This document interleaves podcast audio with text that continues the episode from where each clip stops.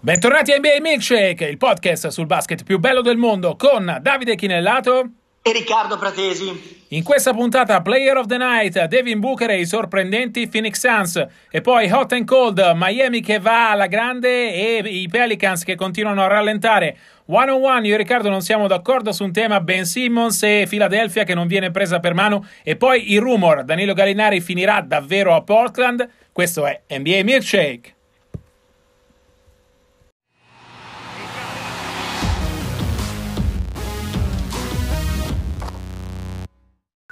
Questo è Player of the Night, il giocatore della notte, il simbolo dell'ultima notte N B A è Devin Booker, perché ha messo quaranta punti, ma soprattutto perché ha trascinato Phoenix alla vittoria con Philadelphia, che era, prima di scendere nel deserto dell'Arizona, l'ultima squadra rimasta imbattuta in N B A. Soprattutto, Riccardo, questi quaranta punti di Booker certificano la bontà del progetto Suns, cinque vittorie e due sole sconfitte in questa prima parte di stagione. Phoenix, dopo tanti fallimenti, sembra finalmente aver trovato la strada per risorgere, no? Ma sì, Davide, guarda, eh, io l'ho scritto anche nel pezzo per Gazzetta. Secondo me sono abbastanza simbolici questi quaranta punti di Booker di stanotte. Se ti ricordi, ne aveva fatti settanta nel marzo del duemiladiciassette, quando insomma i Suns sembrava una franchigia allo sbando e questi si erano aggrappati a quei settanta punti come un miraggio nel deserto dell'Arizona, no? Eh, verso un futuro migliore, nonostante le apparenze eh, dicessero tutt'altro. Anche perché arrivarono questi settanta punti comunque in una sconfitta, non a caso. Ecco, quaranta punti di stanotte potrebbero essere simbolici, perché finalmente questo giorno migliore sembra arrivato. Eh, è cambiato molto, se non tutto, perché insomma il body of work, sette partite solamente, eh, ci eh, richiama la prudenza. È ancora presto forse per sbilanciarsi, però con Rubio accanto, con una point guard vera, cerebrale, vecchio stampo, eh, Booker eh, ha la possibilità finalmente di consacrarsi, eh, stanotte ha fatto la differenza. I Suns finalmente difendono in maniera quantomeno decente, perché mh, negli ultimi anni erano assolutamente indecenti da, nella loro metà campo, e in attacco il talento di eh, giocatori diamanti grezzi come Booker, come lo stesso Kelly Oubre, Eh, c'è sempre stato. Sono giocatori che però adesso si stanno consacrando. Un altro veterano che secondo me sta aiutando tantissimo è Baines. Arrivo a mh, girarti una provocazione e dimmi come la pensi. Può sembrare un paradosso, ma credo che la squalifica di DeAndre Ayton abbia favorito questi risultati nell'immediato di Phoenix. Nessuno discute che come potenziale l'ex numero uno del draft sia un giocatore che ha un margine di crescita e un talento puro molto superiore, due, tre, quattro volte superiore a Baines, al centro australiano. È altrettanto vero, secondo me, che Baines è molto più, in questo momento, più pronto e più funzionale a questo progetto di squadra, tirando da tre punti, portando esperienza e fisicità e soprattutto difendendo in una squadra che appunto non ha mai avuto un problema di talento, ma ha sempre avuto un problema di coesione, di ordine, di gioco eh, corale. Bravo, hai citato la parola chiave, eh, esperienza e ordine. Secondo me sono due gli elementi che mi fanno pensare che i Suns siano sulla strada giusta. Uno è l'ordine, lo dà in campo da Ricky Rubio, eh, e arriva all'esperienza Phoenix maturo a ventinove anni, reduce dalla vittoria del mondiale da M V P, in cui ha dimostrato di poter fare la differenza, cosa che in N B A finora uh, non gli era mai riuscita.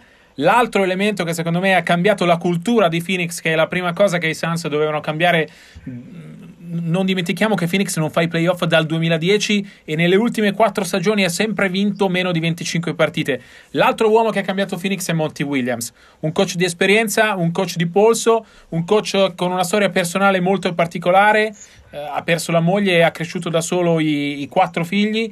È una, un coach molto rispettato e Phoenix aveva bisogno di questo. Dopo tante scommesse, compreso Kokoschkov lo, lo scorso anno, ha trovato l'uomo giusto a cui affidare un progetto. Hai detto bene anche quando parlavi che sette partite sono troppo poche per dire che i Suns sono da playoff. Però ecco, a ovest si è aperta la voragine Warriors, entrambi avevamo Golden State ai playoff, e questo vuol dire che perlomeno nelle nostre griglie uh, manca un posto, visto che i Warriors sono fuori. Penso che uh, i Suns possano essere in lizza per i playoff assieme a Dallas, trascinata dallo straordinario Luka Doncic di questa prima parte di stagione, un giocatore eccezionale che si sta confermando anche in questo secondo anno. Io personalmente per questo avvio di stagione gli metto davanti solo Kawhi Leonard nella mia classifica dei migliori. Però ecco, penso che Phoenix per la prima volta dopo anni abbia la chance di fare i playoff, anche se per una franchigia che ha fallito tanto uh, come i Suns, una stagione di successo non significa necessariamente fare i playoff. Ma sì, Davide, me ne parlava Riccardo Fois, eh, che è nello staff, nel coaching staff dei Suns. Diceva che la svolta, il cambio di eh, mentalità, di filosofia che è stato fatto quest'estate è stato proprio nella scelta degli uomini in tutti i posti chiave, eh, insomma il, la, la persona prima ancora del talento in campo, insomma le scelte di Rubio, di Baines, ma anche nell'ultimo draft ancora tutte da verificare, sono andate in questo senso. Eh, sul discorso playoff io credo come te che a oggi con eh, il forfait mh, di, dei Dubs, eh, Dallas e Phoenix siano le due squadre che si lotteranno, si sgomiteranno per l'ottavo posto. Anche io come te penso che i Mavs di Doncic possano eh, accodarsi al treno playoff.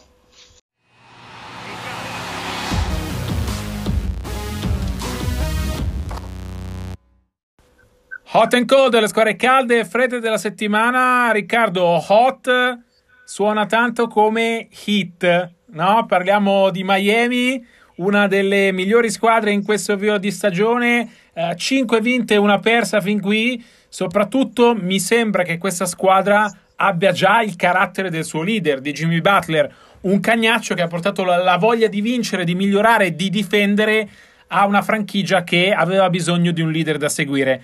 Miami ha trovato dei jolly come Kendrick Nunn, eh, rookie arrivato dal nulla, ha trovato, ha rigenerato Bam Adebayo e Myers Leonard, a Jimmy Butler di cui abbiamo detto, e si ritrova in testa alla Eastern Conference. Ovviamente è prestissimo, anche qui solo sei partite giocate per gli Heat, che stanotte vanno a Denver in un altro uh, test che ci dirà quanto uh, sono validi, però ecco, Miami anche qui uh, sembra aver svoltato e sembra, vista anche le altre, in grado addirittura di infilarsi tra le prime quattro. Allora, se Phoenix è stata la rivelazione dell'Ovest, a mio avviso, fino a questo momento, non credo ci siano dubbi che i Miami Heat siano la rivelazione dell'Est. Credo che come per Phoenix, forse anche più di Phoenix, ehm, si possa intravedere addirittura La, la possibilità di aprire un ciclo, perché c'è un gruppo, un nucleo giovane, un core giovane eh, particolarmente eh, brillante. Eh, insomma, se Winslow e eh, Bam Adebayo li conoscevamo, avevamo cominciato a intravedere le potenzialità, le schegge di futuro. Beh, insomma, un impatto eh, così eh, positivo, immediato, di Nana che tu hai citato, e voglio citare Tyler Herro che secondo me è uno dei migliori rookie in circolazione, un ragazzo di grandissime prospettive. Insomma, era, era chiedere forse troppo, immaginarsi forse troppo. Non credo nemmeno i tifosi di, da South Beach avessero queste aspettative. E poi appunto Jimmy Butler, una franchigia insomma che è stata troppo spesso disfunzionale, eh, ha ceduto giocatori piantagrani come Whiteside a Waiters praticamente fuori rosa, epurato più o meno nella forma, eh, di sicuro nella sostanza. Aveva bisogno di un giocatore con l'etica del lavoro di Butler, eh, secondo me uno dei giocatori più sottovalutati dell'N B A, perché diciamo cura eh, più il lavoro in palestra che le pubbliche relazioni, e diciamo non ha la stampa che hanno giocatori con un impatto sul parquet eh, meno ehm, roboante di lui, ma che sono più bravi dietro ai microfoni. Allora, di Miami aveva anche detto che Spoelstra è riuscito a far fuori Goran Dragic senza ucciderlo, nel senso che l'ha riciclato alla stragrande da sesto uomo. Mi autodenuncio, nel senso che ho sempre dato Miami fuori dalle quattro in tutte le preview della stagione, dicendo che a mio parere mancava una star da mettere accanto a Jimmy Butler. Credo che tra il carattere di Butler e il carattere di Spoelstra, che dobbiamo, a cui dobbiamo togliere l'etichetta di sopravvalutato ormai da anni, è uno dei coach migliori in N B A, lo sta dimostrando anche in questo inizio di stagione. uh, Miami così com'è, per come è la Eastern Conference, può davvero infilarsi tra uh, le prime quattro, quantomeno a mio parere. Poi vediamo se gli Heat si confermeranno. Se c'è una squadra calda, ce n'è anche una fredda, anzi ghiacciata, di nuovo i New Orleans Pelicans. Uh, hanno perso male a Brooklyn, nonostante i quaranta punti di Brandon Ingram, che continua ad essere il miglior giocatore di New Orleans. uh, Coach Gentry continua a cambiare uh, le rotazioni, ha fatto fuori Niccolò Melli nella partita di Brooklyn, non che fosse di Melli la colpa degli stenti dei Pelicans o che abbia colpe particolari. uh, Riccardo, mi sembra che sia finita la luna di miele dell'inizio dell'era Zion, che New Orleans si, si sia scoperta una squadra con mille problemi, con una difesa migliore forse solo que- di quella di Houston, e con un coach che ancora non ha capito chi far giocare e a chi affidarsi, tolto appunto Brandon Ingram. Se nelle prime tre partite i Pelicans avevano meritato di vincere, nelle successive gare hanno perso, e anche con merito, no? Guarda, una delusione enorme, almeno per me personalmente, che non li vedevo da playoff, ma li vedevo in lotta per i playoff, una squadra che immaginavo molto intrigante. Due sono le delusioni in particolare: una, hai accennato, la difesa, secondo me imbarazzante, anche a livello, anche a livello N B A, anche a livello di prestagione, si, non si difenda così, insomma sembra Summer League.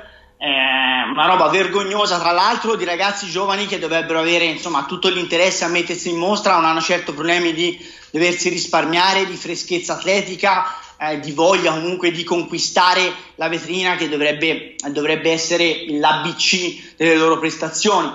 Eh, soprattutto deluso fino a questo momento da Lonzo Ball, devo dirti, molto arruffone, confusionario in attacco, per uno che ha fatto, insomma, delle doti di passatore, di Uh, Poingar, capace di mettere in ritmo i compagni, il suo punto di forza per anni. Teoricamente la coppia Holiday e Ball difensivamente doveva essere una diga, eh, in questo momento sembra la consistenza eh, di, di un gelato, di un cono gelato. Eh, l'altra grande delusione è l'allenatore. Insomma, in passato più volte ho espresso eh, la mia mh, ammirazione per l'atteggiamento di Coach Gentry, che è un allenatore di grande buonsenso, oltre che essere una persona particolarmente amabile e a cui, con cui è facile relazionarci, e parlo come media ma parlo anche dei giocatori. Secondo me non ne ha combinata finora una giusta, troppo, una rotazione troppo ampia, a dodici tredici, lunghe dodici tredici giocatori, cambiate continuamente, giocatori che entrano in ritmo e, e escono, perché insomma i cambi sembrano le porte girevoli di un albergo. Um, giocatori dei rookie messi in campo che non, hanno ancora la, non sono ancora pronti, pur avendo potenziale, non hanno la minima idea di come si difenda. uh, Alexander Walker ne ha combinati di tutti i colori, entra e prende il tiro anche se non la mette mai, ogni singola partita. Cioè, qualcuno glielo deve dire che non, non può essere così, cioè non è il circo.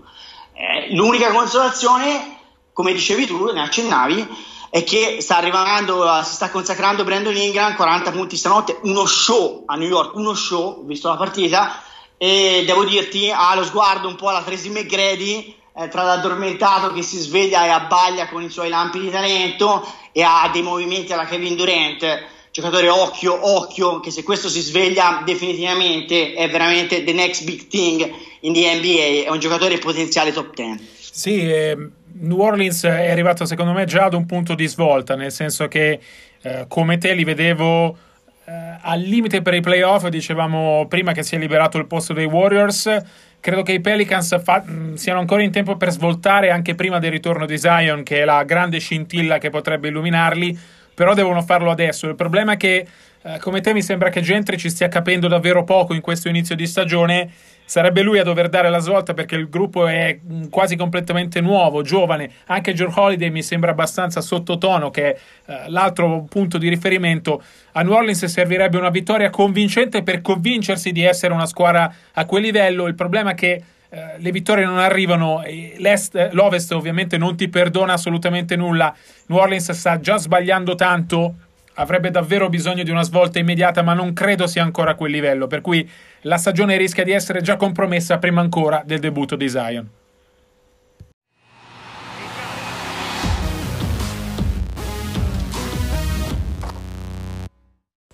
Siamo a one on one, io e Riccardo non siamo d'accordo su un tema. Nel mirino c'è Ben Simmons, non perché Philadelphia abbia perso a Phoenix la sua prima partita stagionale, ma perché Ben avrebbe dovuto fare qualcosa di meglio nelle due partite di assenza di Embiid. A Portland aveva chiuso con diciotto punti, undici rimbalzi e otto assist, ma non era assolutamente stato eh, decisivo nella rimonta da meno ventuno e nel successo eh, finale. A Phoenix la scorsa notte sei punti, sei rimbal- sei assist, cinque rimbalzi, sette recuperi, però anche lì non si è fatto notare. E allora Riccardo, eh, so che tu sei molto critico eh, su Ben Simmons, lascio a te il primo colpo. Ma sai, sono molto critico, due su otto se non sbaglio al tiro stanotte, cioè è un giocatore con un max salariale che ogni volta con la gara in bilico è un completo non fattore in attacco e spesso un non fattore in difesa, perché stanotte Booker se l'è mangiato vivo anche in difesa, per cui non c'è da dire la scusante però eh, in difesa ha fatto la differenza, no, eh, come non lo era stato che, che se ne dica lo scorso anno ai playoff contro Leonard. Eh, la realtà è che è un giocatore pagato per quello che può diventare, può diventare un giocatore straordinario, ma assolutamente ha uno stipendio che non racconta minimamente quello che è adesso, perché sono, è lontanissimo da essere quello per cui è pagato. Eh, questo tiro eh, mitologico che in estate, come ogni estate, era diventato un cecchino che secondo i video che giravano sui social, che neanche Ray Allen ai tempi belli, ovviamente, è iniziata eh, il basket serio e no, non prende un tiro a tre a pagare oro, e i tiri liberi come al solito sono un optional. Soprattutto, eh, ripeto, Philadelphia, a me sembra, Davide, non so se concordi con me, che veramente stia facendo bene, cioè sia una squadra anche, anche stanotte, comunque se l'è giocata fino all'ultimo possesso, senza Embiid, parliamo di uno dei primi tre centri N B A, personalmente quando è al meglio io lo metto davanti a tutti, persino davanti a Davis e Jokic, e comunque stanotte si è visto un bel Horford, Harris ha fatto un buon primo tempo, Korkmaz, il turco, da tre sta cercando di ovviare uh, alla mancanza di tiro perimetrale dei settantasei. Siccome l'Est è così aperto eh, e non c'è una corazzata, veramente eh, sarebbe la carpe diem, cioè i settantasei avrebbero la possibilità di intrufolarsi alle finals quest'anno, anche se secondo me non si sono rafforzati con eh, le, la, l'addio di Butler su tutti e anche di Reddick. Però bisogna che Simmons faccia il salto di qualità, perché se Simmons continua a essere questo, cioè un giocatore che quando la gara è sul filo, eh, non dico sparisce, ma di sicuro non impatta e non fa la differenza su due lati del campo e soprattutto in attacco non gli puoi dare la palla, e allora eh, insomma Philly comunque resta limitata non solo per oggi ma anche in prospettiva domani.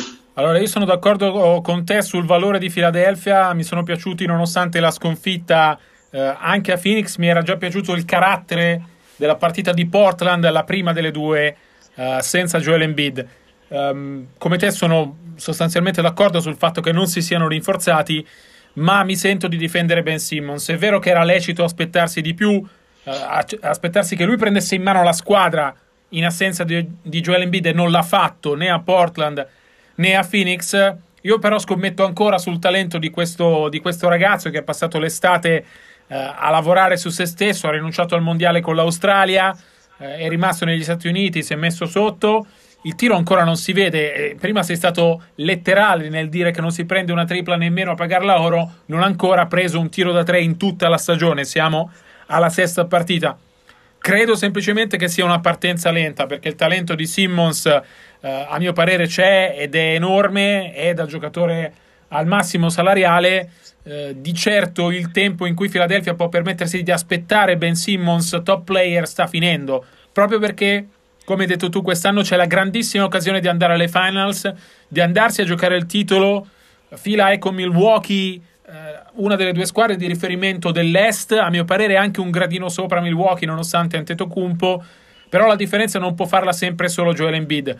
Nella vittoria di Portland era emerso il carattere, in questa di Phoenix c'era bisogno che Ben Simmons facesse la differenza e non l'ha fatta. Questo uh, gli va assolutamente uh, imputato.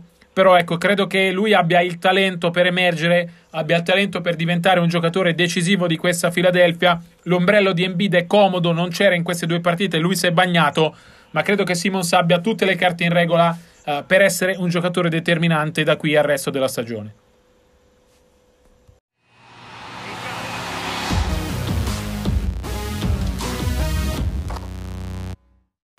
Siamo al rumor, la voce della settimana riguarda Danilo Gallinari, eh, giocatore accostato a Portland eh, nel, negli ultimi giorni.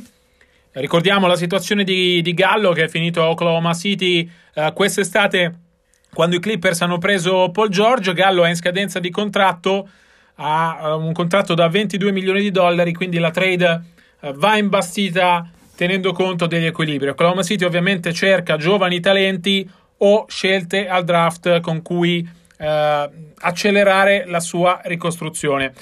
Eh, spieghiamo anche perché Portland è interessata a Gallinari, perché si è aperta una voragine nel reparto lunghi, si è infortunato eh, Zach Collins, che deve operarsi alla spalla sinistra ed è fuori a tempo indeterminato. I Blazers già non avevano Yusuf Nurkic, che sarà fuori probabilmente uh, fino allo Star Game se non oltre. Hanno preso in estate Hassan Whiteside, però ecco, sono davvero scoperti in quel reparto e Gallinari da quattro tattico potrebbe uh, davvero essere utile a Portland. Uh, Riccardo, come lo vedi Gallo ai Blazers?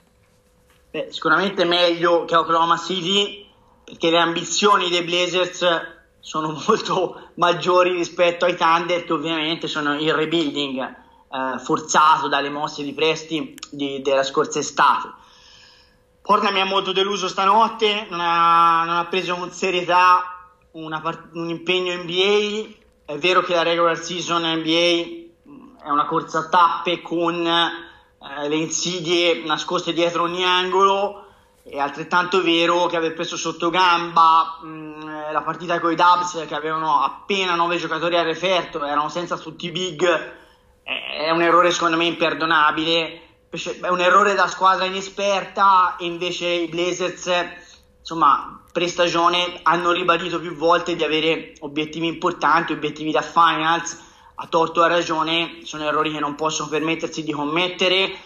Solo Damian Lillard stanotte è stato, ha giocato a livello del suo standard abituale, il resto dei Blazers mh, ha fatto abbastanza ridere e ha finito per eh, soccombere uh, di fronte all'energia, alla sfrontatezza, al nulla uh, da perdere mh, dei Warriors. Uh, io il Gallo, uh, ricordiamoci che il Gallo insomma è, è comunque uh, in scadenza di contratto a fine anno, per cui eventualmente si tratterebbe di una mossa tampone proprio per la stagione, cioè proprio in prospettiva playoff. Esattamente, perché Portland, l'hai ricordato anche tu, ha l'obiettivo di vincere, di vincere quest'anno. Ovviamente vincere non significa necessariamente vincere il titolo, ma significa semplicemente anche confermarsi in finale di conference uh, come è stato l'anno passato. Anch'io ho visto male Portland in questo inizio di stagione, soprattutto a livello di atteggiamento, perché se Lillard è il solito fenomeno, e l'abbiamo detto fin dall'inizio che ci sarebbe stato bisogno di una stagione uh, da M V P di Lillard, sta mancando tutto il supporting cast. La scusa degli infortuni regge fino a un certo punto, nel senso, Collins era titolare, se è fatto male sarà fuori. Whiteside lo conosciamo, una testa calda che a Miami eh, nemmeno Dwayne Wade e Erik Spoelstra sono riusciti a raddrizzare. Però ecco, Portland fin dall'inizio sembrava mancare qualcosa. Per una squadra che vuole arrivare in finale di conference, con l'equilibrio che c'è a Ovest quest'anno, eh, probabilmente Gallinari è la soluzione giusta. Raccontiamo anche dei numeri di Danilo, che comunque a Oklahoma City sta provando a fare il suo, non sono uh, sfavillanti come quelli della scorsa stagione ai Clippers, dove era il leader emotivo. Qui invece lascia molto fare, i Thunder puntano uh, forte tu- su Shai Gilgeous-Alexander. Gallo comunque sta viaggiando a diciotto punti di media partita, tirando con il quarantacinque virgola tre per cento dal campo e il quarantatré virgola sei per cento da tre, un giocatore che farebbe assolutamente comodo a Portland, che aveva pensato anche a Kevin Love, ma l'obiettivo Gallinari Eh, sarebbe appunto più facile. Io personalmente vedrei bene Danilo eh, ai Blazers, eh, non solo per una questione tattica, ma anche proprio per una questione di, di ruolo e di situazione. Danilo ha già dichiarato che l'anno prossimo vorrebbe cercare una squadra che lotta per il titolo, anche rinunciando a qualche soldino. Ricordiamo che eh, in questa stagione è libero paga per oltre ventidue milioni di dollari. Credo che il passaggio a Portland, dove eh, non sarebbe più il primo violino, ma eh, eh, sarebbe ovviamente un comprimario, probabilmente il terzo, dietro Lillard e McCollum, gli permetterebbe anche di entrare mentalmente nella situazione in cui poi vorrebbe andare a giocare nella prossima stagione. Vedremo ovviamente se l'affare si concretizzerà. Ovviamente se Portland dovesse prendere Gallo sarebbe uno splendido rinforzo per rilanciare la propria candidatura ad un ruolo da protagonista nella Western Conference.